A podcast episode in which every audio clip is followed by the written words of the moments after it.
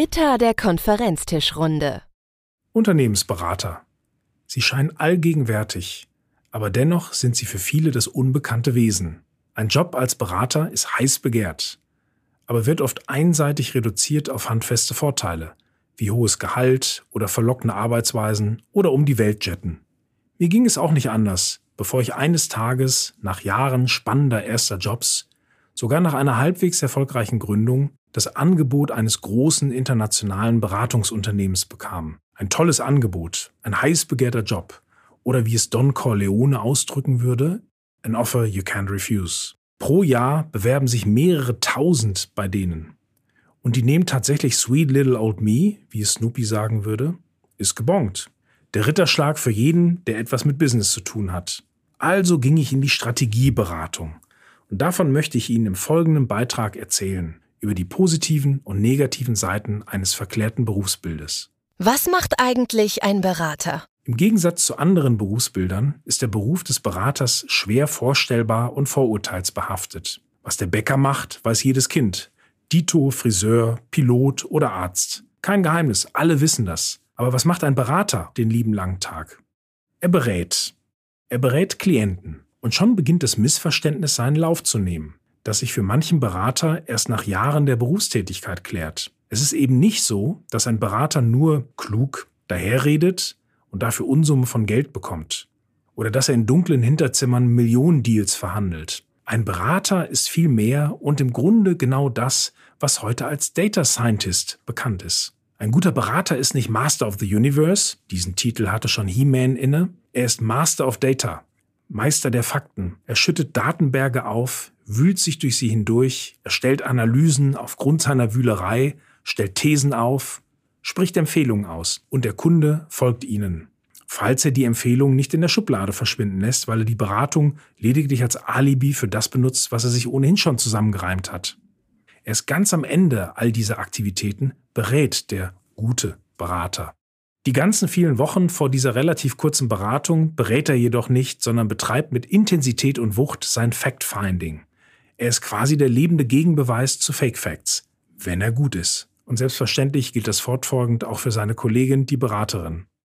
Work-Life-Hack. Fakten zu nutzen ist ungemein stark. Allein schon rhetorisch, im Alltag, ohne dass Sie unter die Wissenschaftler gehen müssen. Die einfachste und schlagkräftigste Form von Fakten sind Zahlen. Ein Beispiel. Sie planen eine packende Präsentation oder Konzept oder Vortrag oder Anschreiben etc und wollen mit einer Aussage jemanden überzeugen. Was meinen Sie? Was zieht besser? Variante A, viele Menschen kaufen unser Produkt? Oder Variante B, 85 Prozent der Menschen kaufen unser Produkt? Variante B, denn sie macht es konkret, und zwar mit Zahlen, Daten und Fakten. Wenn es geht, suchen Sie eine belastbare Zahl zu einer Aussage, mit der Sie glänzen wollen. Psychologisch wirken Zahlen einfach stärker, da unumstößlich, sachlich, wissenschaftlich oder auch als mitreißender Einstieg in eine Rede kann eine Zahl Wunder wirken. Sie sind Betriebsrat und wollen auf einer Betriebsversammlung eine aktivierende Rede zu Missständen in ihrem Betrieb halten. Sie erheben sich vom Platz, fangen an mit Variante A. Wir haben es satt. Oder Variante B. Viele Mitarbeiter haben es satt. Oder C. 80 Prozent. Pause. 80 Prozent unserer Mitarbeiter haben sich in den letzten sechs Monaten beschwert, das und so weiter. Lassen Sie eine Zahl wie ein Donnerhall vorweg in den Raum und die Aufmerksamkeit wird sehr viel höher sein als mit Standardfloskeln. Der Berater ist doch der, der Leute rauswirft. Noch so ein Mythos, den ich häufig höre. Natürlich gibt es solche Burschen, wie sie George Clooney in Up in the Air spielt. Die Henker, Vollstrecker und Rauschmeißer, die unter einer Lese- und Rechtschreibschwäche leiden und sich deshalb Berater nennen. Rauschmeißer klingt so nach Nachtleben. Entweder hatte ich Glück oder Berater ist tatsächlich was anderes als der Gorilla vor der Tür. Ich habe in meinem Beraterleben niemanden rauswerfen müssen und war auch in keinem Projekt unterwegs, wo es um Entlassung ging. Im Gegenteil, ich habe Projekte aufgesetzt, bei denen Leute eingestellt wurden, weil es zum Beispiel um neue Produkte ging, die ja irgendwer herstellen muss. Also stellt man ein. Wir feuerten damals niemanden. Wir hatten schon genug damit zu tun, von Hand jene Analysen zu generieren, die heute jeder BWLer im Grundstudium bereits mit ein paar Klicks im Internet bekommt. Das ist ein wesentlicher Grundsatz einer guten Beratung. Sie ist faktenbasiert und kommt nicht aus dem Bauch des Beraters. Berater sind auch nur Menschen. apropos BWL, noch so ein Vorurteil ist, dass die mausgrauen Anzugträger größtenteils Zahlenfetischisten, Langweiler oder gar spezialbegabte Autisten sind, wie etwa Tom Cruise in Rain Man.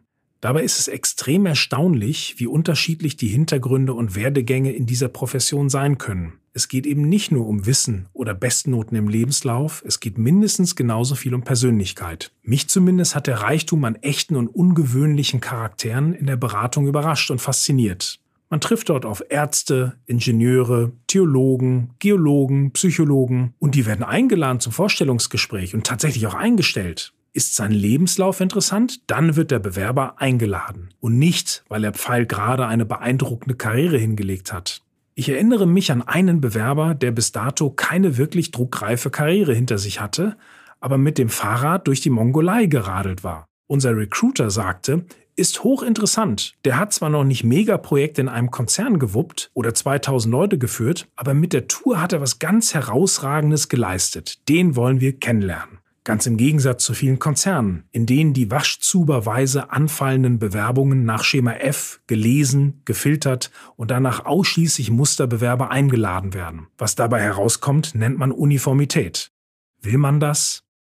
In vielen Unternehmen wäre die Mongolei-Radtour kein Bonus, sondern ein Malus, der bereits im standardisierten Online-Formular offenbar würde.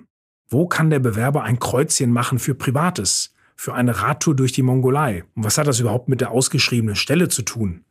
Besonderes sprengt das System und wird aussortiert. Was ein Berater ist. Ein Berater ist, das habe ich damals fasziniert gelernt, nicht einer, der sich auf seine Erfahrungen, seinen Beraterstatus oder seine zugegebenermaßen deftigen Honorarabrechnungen beruft und im Brustton der Überzeugung sagt, so wird das jetzt gemacht. Wir machten damals keine kecken Ansagen sondern mussten von Projekt zu Projekt erst einmal die nötigen Daten zusammensuchen, damit die spätere Empfehlung auch begründet werden konnte. Wenigstens läuft gute Beratung so. Es gibt auch andere.